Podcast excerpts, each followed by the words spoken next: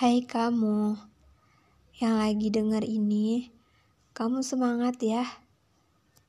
Kalau kamu capek, istirahat dulu aja nggak apa-apa. Tapi ingat, kamu nggak boleh nyerah.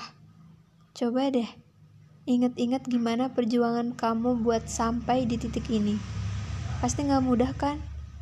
Yakin mau nyerah? Kalau kamu ngerasa capek, Istirahat dulu aja, gak usah dipaksain. Allah tahu kamu kuat, makanya ujiannya lebih berat. Semangat ya. Dan tetap jadi diri sendiri dengan segala kekurangan kamu.